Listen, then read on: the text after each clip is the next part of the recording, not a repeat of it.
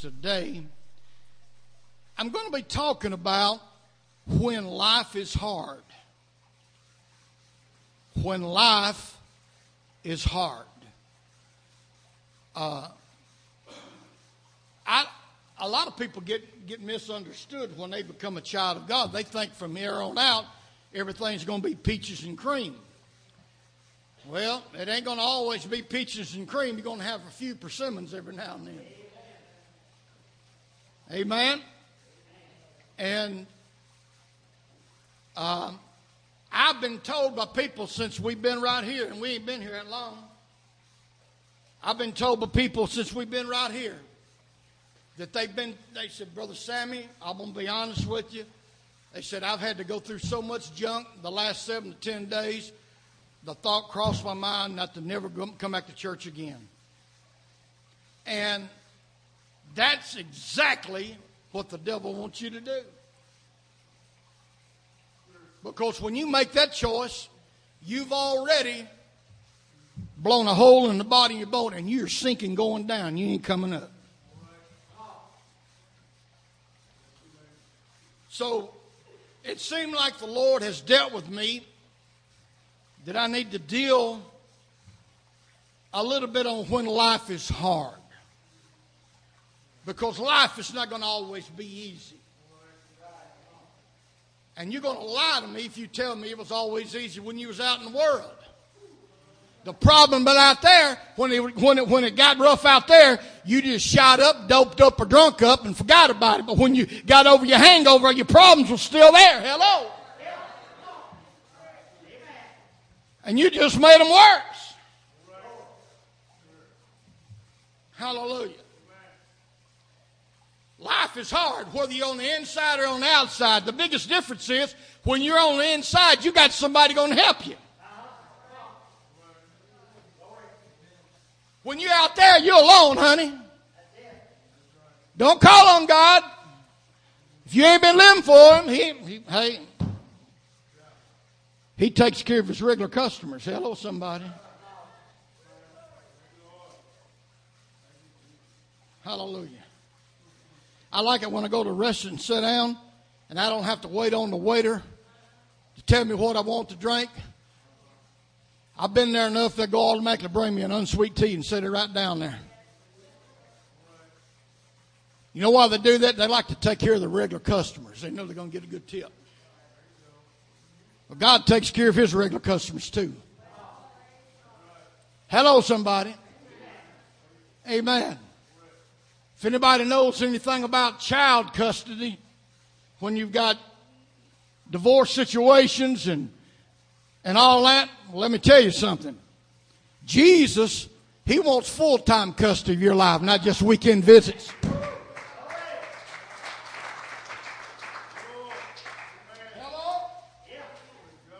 Amen. He wants full time custody.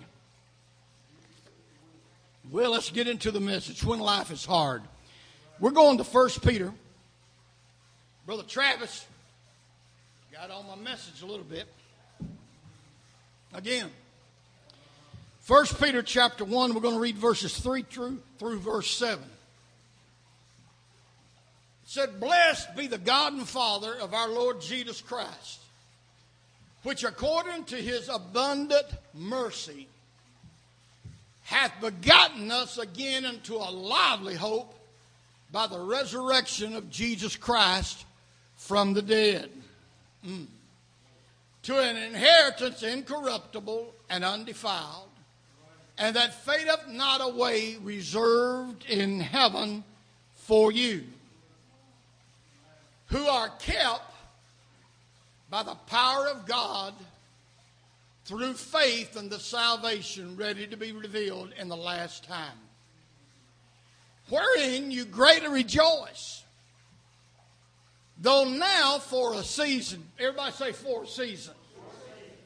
If need be, ye are in heaviness through manifold temptations, that the trial of your faith, notice that phrase, the trial of your faith, being much more precious than of gold, that perishes, though it be tried with fire, might be found unto praise and honor and glory at the appearing of Jesus Christ. First Peter chapter 1 verses 3 and 7. Let's bow our heads and pray. Father, we thank you, God, for intervening in this service. We thank you for what we have felt. And now, Lord, there's some people in this assembly that you want to talk to. There's some people that's been struggling. There's some people that's fought some hard battles. There's some people that's going through some hardships in life that you want to help today. And so you've anointed your servant with the word that if they listen and heed, will be the help they need. Everything's accomplished. We'll give you the praise. In Jesus' name, let the church say, Amen. Amen. You can be seated. Hallelujah.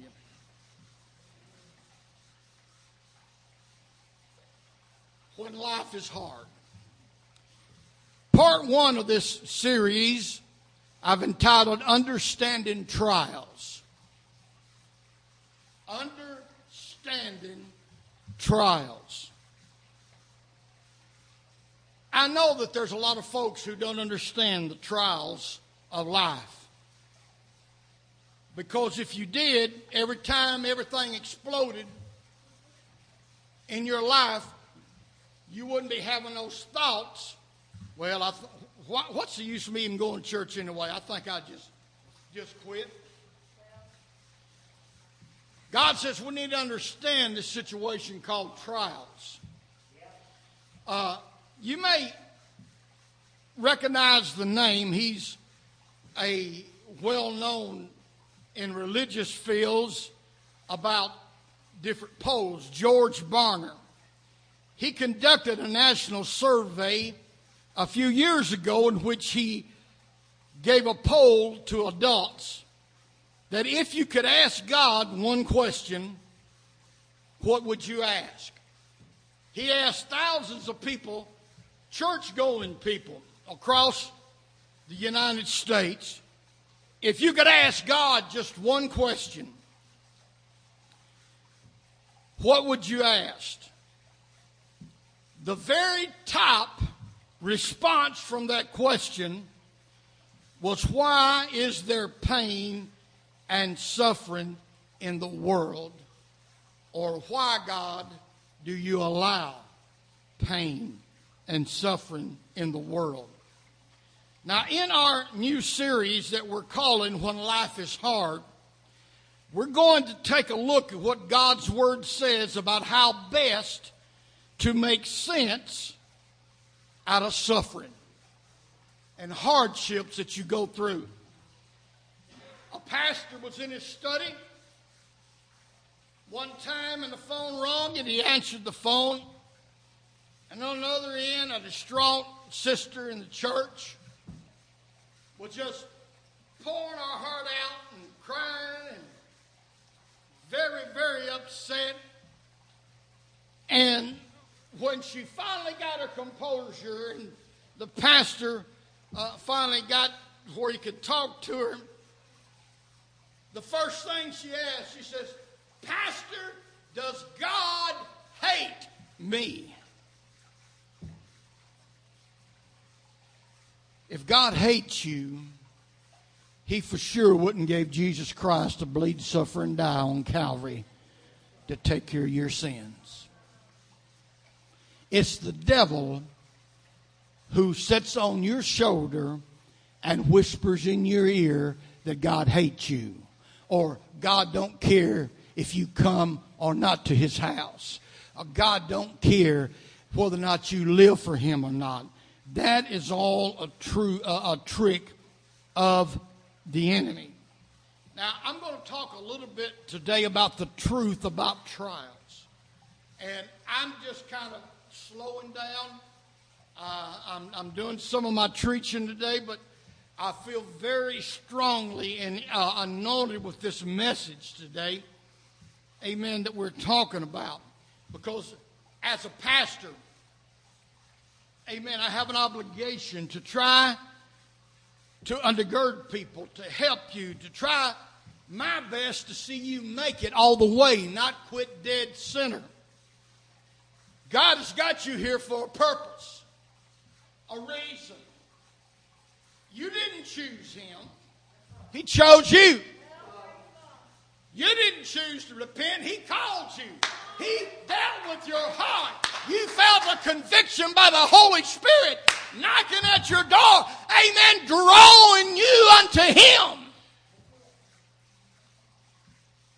Hallelujah.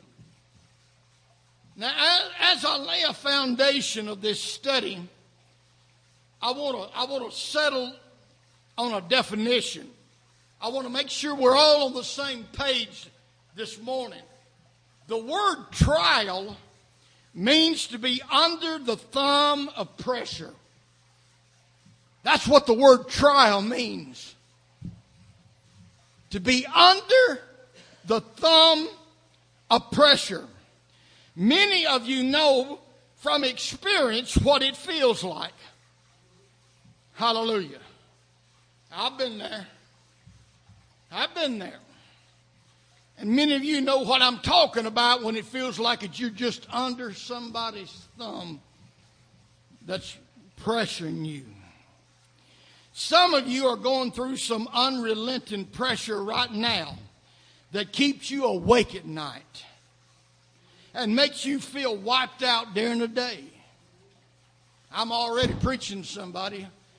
I don't have to be going 90 mile an hour and shouting to be preaching. Hello? Glory to God. I said, there's some people right here today because God's done told me.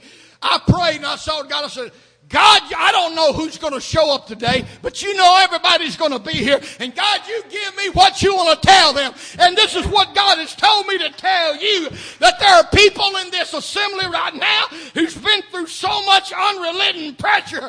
Amen. You've been staying awake at night because of it. And during the daytime, you feel wiped out. Amen. And don't have no energy at all. Can somebody say, Amen?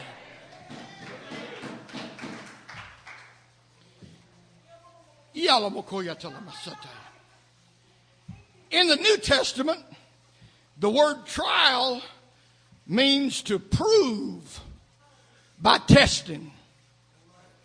In other words, a trial demonstrates the genuineness of your faith. Now, I'm already beginning to answer one question. Why does God allow His people? Why why do bad things happen to good people? Why does God allow trials? Well, the New Testament lets us know that when trials come our way, we are being proved by testing. In other words, a trial demonstrates the genuineness of your faith in Christ and refines the quality of your spiritual life. Now that's a mouthful right there. Hallelujah. You see, there's a whole lot of people got a whole lot of talk. But we got more people today in the church world that does more doing the talk than doing the walk. So when I say I'm a child of God and I love Him more than anything, God says, All right, I'm going to put you under my thumb of pressure and I'm going to see how genuine that really is. Mm. God says, if you really love me, you're going to love me in the valley as well as on the mountaintop. You're going to love me in the rain as well as the sunshine. You're going to love me, Lord God, in the tears as well as in, in the laughter, Lord God. Because when you're a child of God, you are still a child of God no matter how much garbage is going on in your life. Oh, hallelujah! Whoa! And let me tell you something right here, sir. Amen. A trial does not, hallelujah. A trial does not make you who you are. It proves who you are.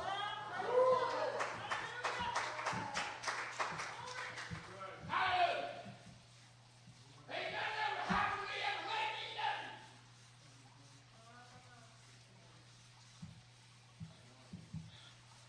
But it's proved to my Father that I love Him no matter what I'm going through, that I still love Him. Even when I'm stuck on the side of the interstate with a blown out tire and a pouring down rain, I can say, Praise God anyhow.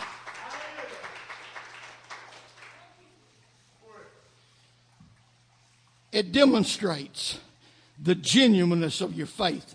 Now, in the Talbot text, in 1 Peter chapter 1 in verse 7, it said, the trial of your faith being more precious than gold. I want to read that again in the New King James Version. 1 Peter chapter 1 verses 6 and 7. Look at that. The New King James says that the genuineness of your faith. Now, in the original that we started out with, it used the word trial.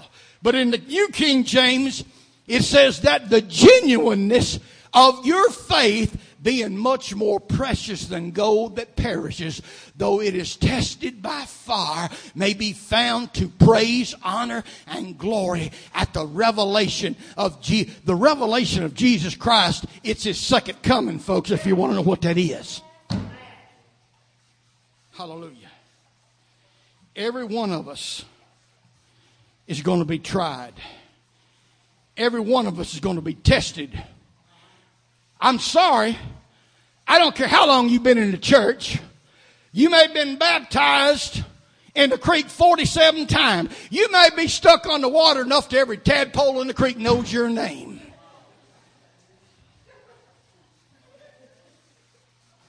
But let me tell you something. God ain't going to take your word for nothing.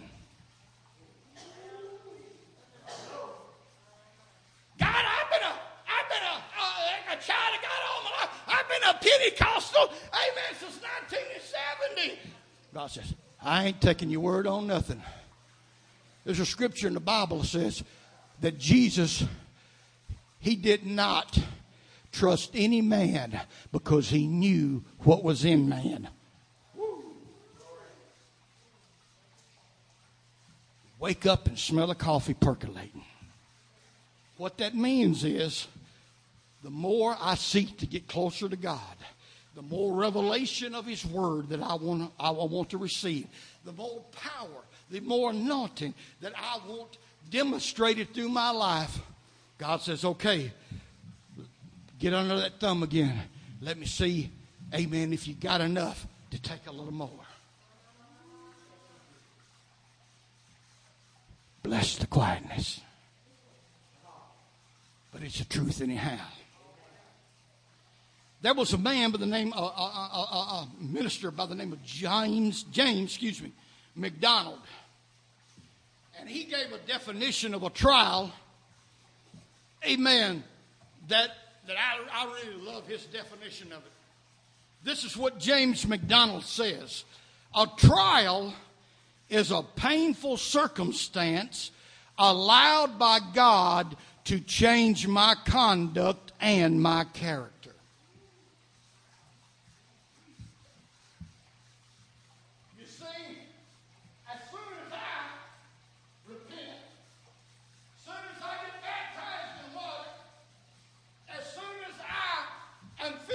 Holy Ghost, unlike what a lot of people says or thinks, I ain't, I, I'm not finished. I've just started.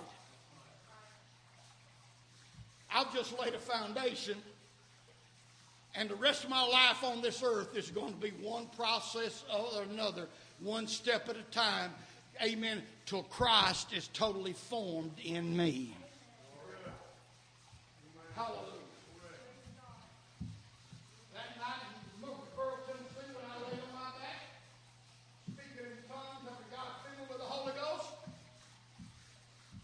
I get up and left church every night, and God says, Okay, you got the Holy Ghost. Now it's time for me to start dealing with your conduct and your character. Hmm. And I'm going to tell you, that ain't been too nice. It ain't been too lovely. So, a trial, according to Brother MacDonald, is a painful circumstance allowed by God to change my conduct and my character. In other words, until God thinks your conduct every day in your life is good enough, you're going to still have trials. Until God says your character meets my standards, you're going to have trials.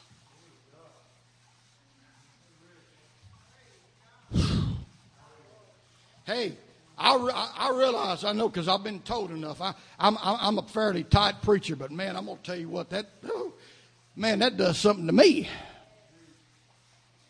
Hallelujah. I like this definition about this because it shows that God is always interested in working out His glory and my ultimate good, no matter what kind of garbage I'm going through.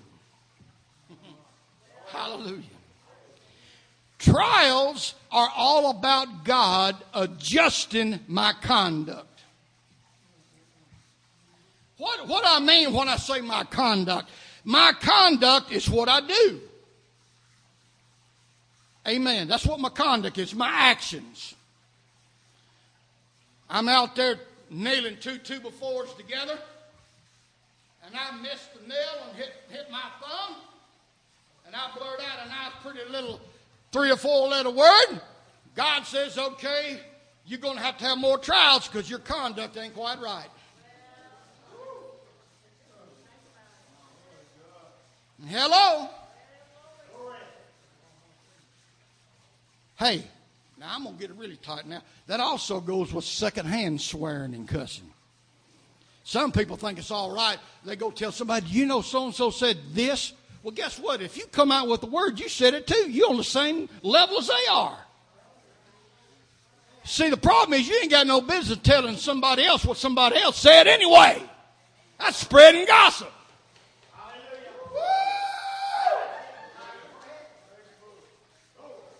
Hallelujah. Get out of Facebook and in his book.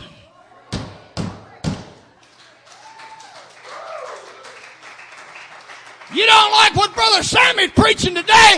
Don't put it on Facebook tomorrow. Come and talk to Brother Sammy about it. My Lord, I don't know why so many people think they got to put their whole life and air out their whole laundry on Facebook for the whole world to see. That don't make good sense.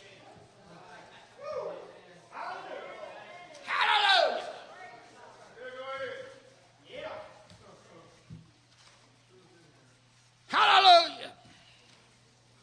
So my conduct is what I do. My character is who I am when nobody's around.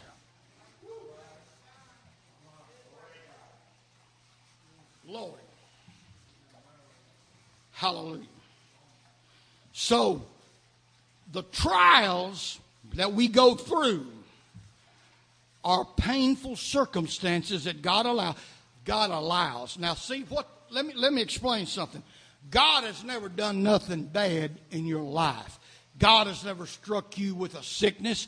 God has never done this. But what he does, if you remember the story of Job, God sometimes will remove a little bit of the hedge that He's got around you and give the devil permission to work on you a little bit because He knows your character is not quite up to par or He knows your conduct is not quite up to par. Let me hear just one person say, Brother Pruitt, you're preaching it. Thank you. Hallelujah. Listen to me. The storms of life can come fast and furious, or they can stretch over months, years, and even decades. Sometimes a trial is just real quick. You have it, you get over it, and you move on. But sometimes they linger and they stretch out for months and years and decades. Oh, I'm talking to somebody. Trials can be tiny and irritating, like a little pebble in your shoe. Mm. Oh, that's smarts. Pull your shoe off and shake it out. Put your shoe back on, go on. So sometimes trials can be tiny and irritating, or they can be titanic and impossible almost to endure. Trials can e- evolve the physical, it can evolve, uh, involve the relational with your family and your friends.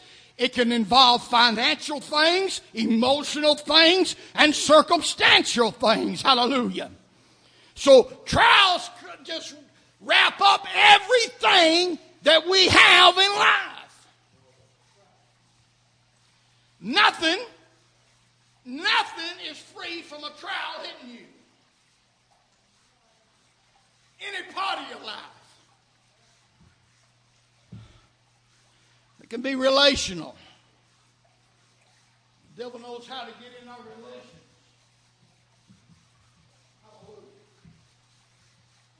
Sometimes, sometimes they're because you're trying to have relations with God with somebody God has never meant you to have relations to in the first place. Hallelujah.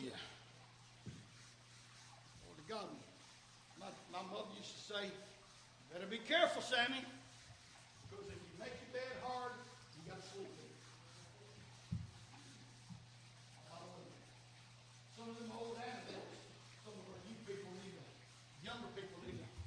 figure out. You can get yourself in more trouble in 10 minutes than it takes you 10 years to get out. And we cause a lot of our own dilemmas. Hallelujah. Brother Sammy, I just I, I just can't afford putting a dime in every dollar I make in the offering.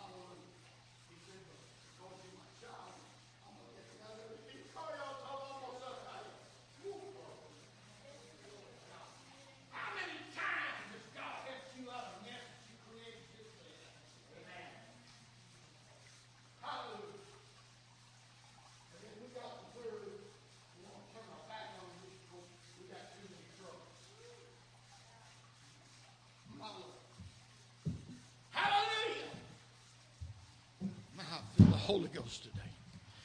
Listen to me right now. I'm not going to hold you too much longer. Please listen to me. The storms of life can come fast and furious, as I said, or they can be titanic.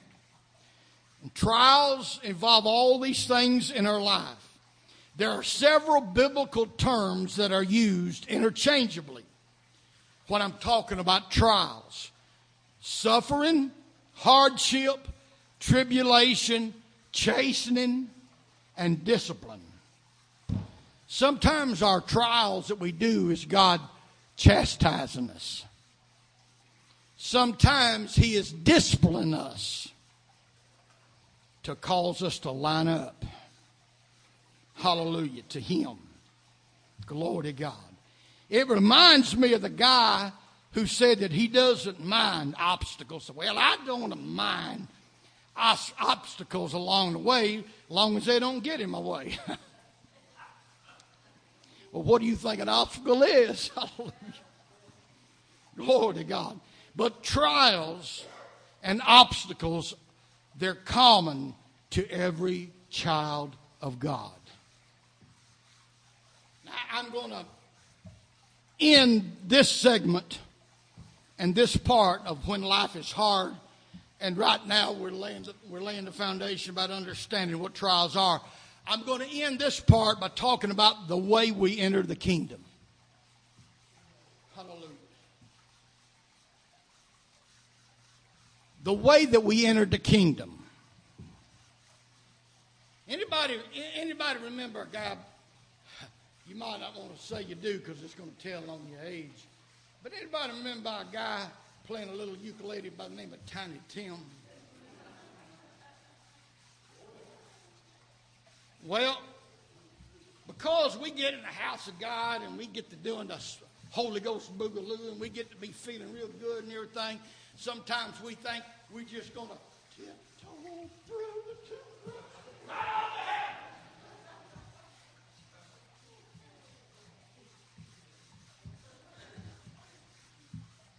Be careful, those tulips you tiptoeing through is going to turn into gravel there now and then. Acts chapter 14, verses 19 through 24. Hallelujah. Glory to God. Hallelujah. And there came thither certain Jews from Antioch and Iconium who persuaded the people and having stoned Paul. Now, we're talking about hardships. Apostle Paul, he was a man of God, wasn't he? Yeah. He wrote two thirds of our New Testament. This man had enough of the anointing in his life that he raised the dead. And here, Paul got stoned threw him out of the city, supposing he had been dead. They thought they had done rid themselves of this man named Paul. Threw him outside on the roadside. And there came thither certain Jews from Antioch and Iconium who persuaded the people and having stoned Paul, drew him out of the city, supposing he had been dead. Go ahead. Howbeit, as the disciples stood around about him, he rose up. By the way, this right here, while Paul had been stoned, this is where Paul had an out of body experience.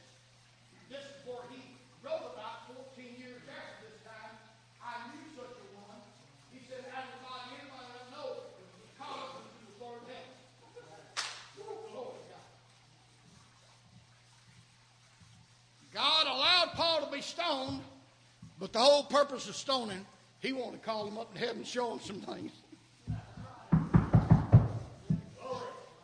You know why Paul was so eager later on when they had a soldier on one side and a soldier on the other side lead him to the chop block? History says he broke away from the soldiers and he ran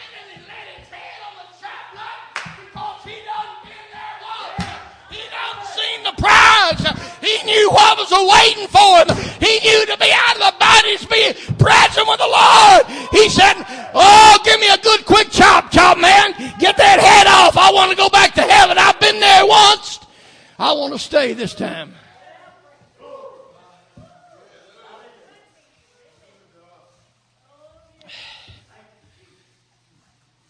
He rose up, came to the city, and the next day he departed with Barnabas to Derbe. And when they had preached the gospel to that city and had taught many, they returned again to Lystra and to Iconium and to Antioch, confirming the souls of the disciples and exhorting them to continue in the faith and that. Notice what's highlighted there. We must through much what? Tribulation enter into the kingdom of God. We must, not might, not maybe, not some of us. We, meaning the whole body of Christ, must through much tribulation enter into the kingdom of God. That's what I'm talking about when I say the way we enter the kingdom. Hallelujah. Church, we're not going to glide on in. There, there's a verse of scripture in the Bible that's always been a source of upset to me.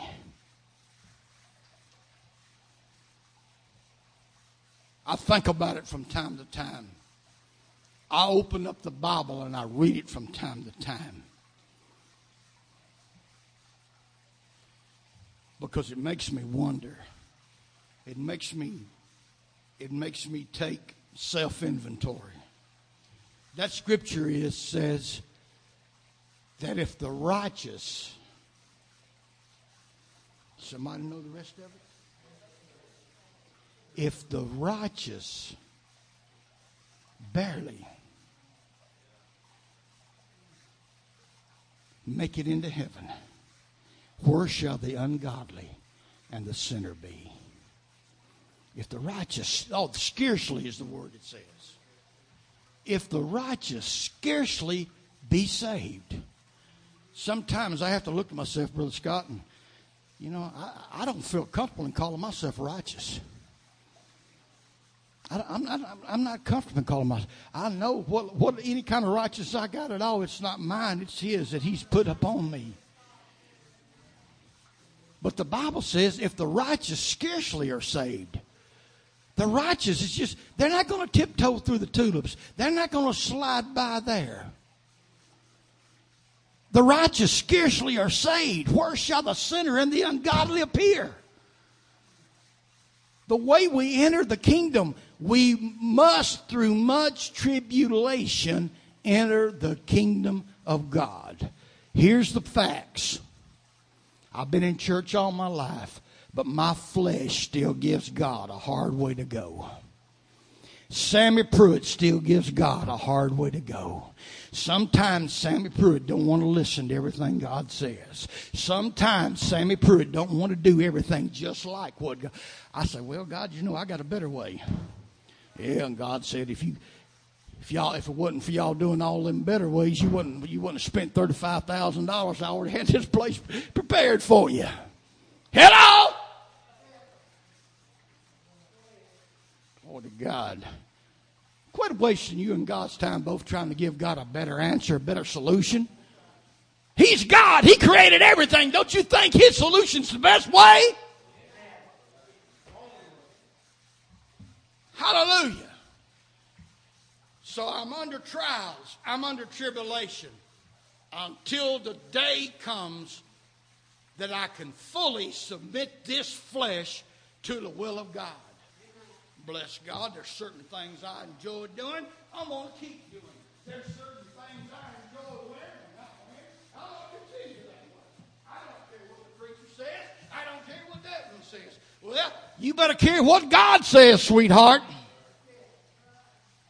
Hallelujah.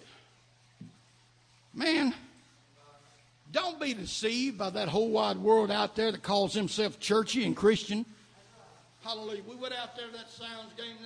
They had that concert last night, and I just took the time as the concert was going on, looking around, seeing, amen, the crowd of the people out there, amen, clapping their hands and jumping up and down and supposedly praising God. Hallelujah.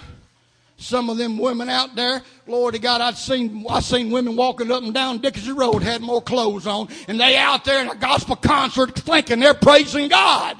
God's closing his eyes on you, sweetheart. He don't want to see your nakedness. Hello, somebody.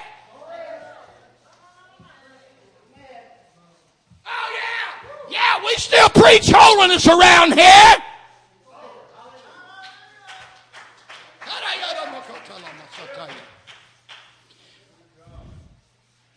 I like that anointing I hear when you preach, Brother Pruitt. I like the anointing that we feel in your service at Christ Family Church and the power of God. I'm going to tell you something. Glory. Hallelujah. One reason why we have that is because we do the best we do to keep the place sanctified by the power of God and to follow God's will. Hallelujah. Somebody said, but they do it over that church, over that church. I don't care what they do nowhere. The Holy Ghost and the anointing to be in this place. So we're going to make this place the way God feels at home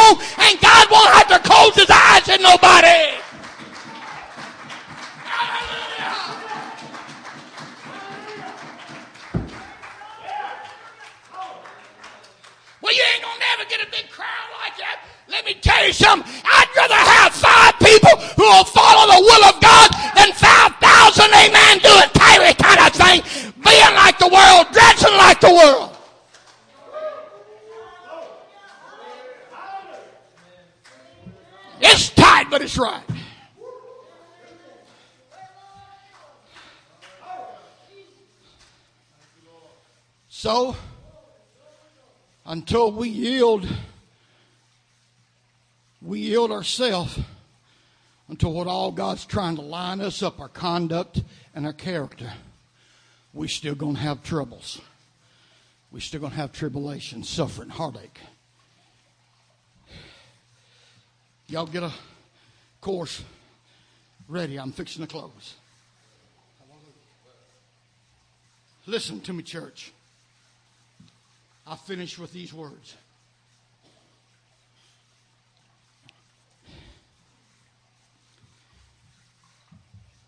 I'm, I'm, preaching a series about when life is hard. And we're talking today about understanding trials. I'm trying the best that I can by the grace of God to show you how, how what you can do, some changes you can make in your life that where your life will not be as hard. If you're looking for a cruise ship sailing you up to heaven, you boarded the wrong ship.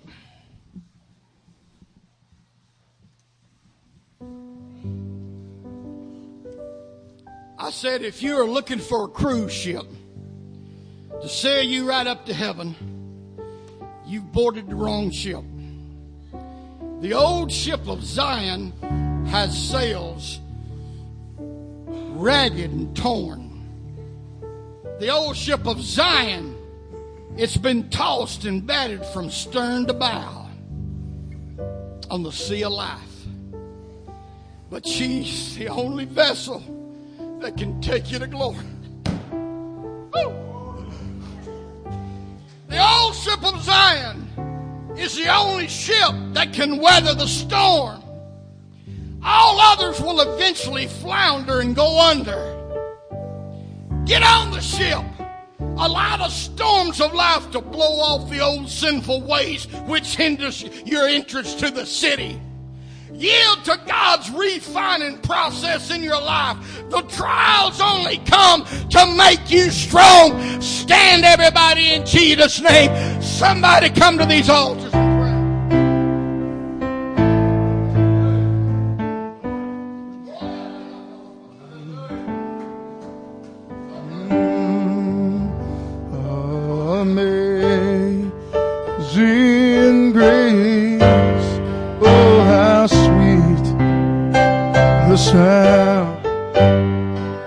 Say